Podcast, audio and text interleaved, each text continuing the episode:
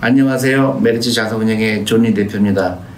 아, 요즘 많이 시끄럽죠. 일본의 어, 경제보복. 그래서 우리 한국의 반도체 업체가 그것 때문에 영향을 받을 것 같고요. 이제 받을 거라고 사람들 생각하고 있죠. 그, 그런 이유 때문에 어, 한국 그 코스피가 아마 아시아에서 어, 최근에 가장 좋지 않은 시장이 됐습니다. 그래서 일본도 오르고 어, 다른 나라들 우리 이웃 나라 중국도 많이 올랐는데 비해서 한국 코스피는 어, 오히려 그 하락을 했죠. 그래서 아, 제가 오늘 어, 그제 경험 그래서 여러분들하고 같이 한번 의논, 의논해서 어, 여러분들도 도움이 됐으면 어, 하는 생각입니다. 어, 사실 그 제 경험으로 보면 그런 어, 경제적인 이슈가 아닌 아니면 펀더멘털 이슈가 아닌 어, 이유로 어, 이건 정치적인 거죠. 그래서 어, 정치적으로 어, 한국에 보복하기 위해서 여러 가지 경제적 보복을 하는 건데 어, 이게 실질적으로 얼마큼 영향이 있을까? 그리고 어, 우리가 주식에 투자하는 입장에서 이걸 어떻게 바라봐야 될까? 어, 재밌죠.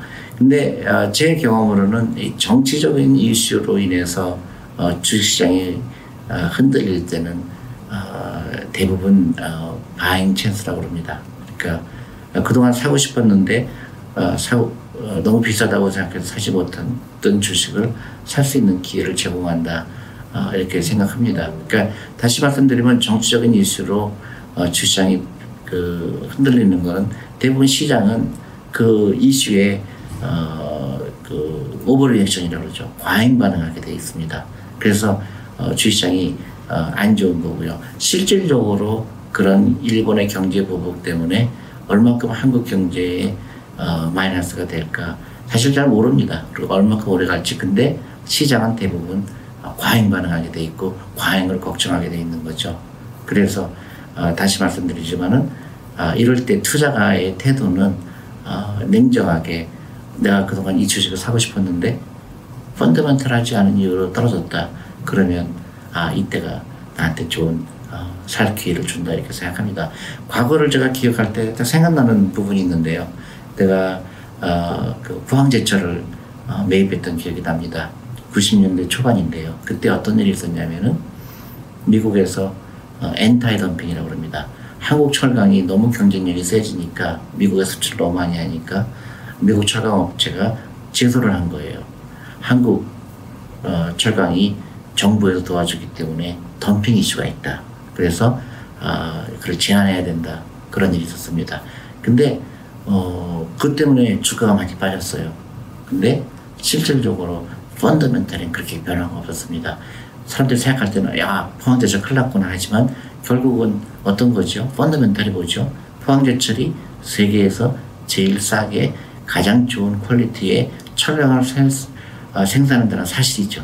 사람들은 그거를 자꾸 있습니다.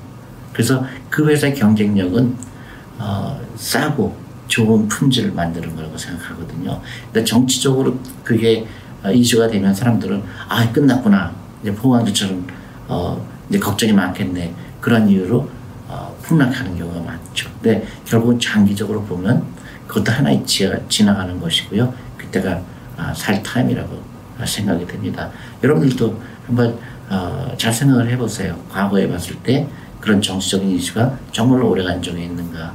그래서 저는 이번 일본 이슈도 어, 이게 얼마큼 끌지는 잘 모르겠습니다. 그렇지만은 펀더멘탈 어, 이슈가 그렇게 크지 않을 수도 있다. 그래서 이럴 때가 바겐 헌팅할 수 있는 찬스가 어, 될 수도 있다고 생각합니다. 여러분들은 어떤 생각을 갖고 계세요? 어, 이런 좋은 어, 그 어, 의논할 수 있는 서로 토론할 수 있는 좋은 타픽이 아닐까 이렇게 생각이 됩니다. 감사합니다.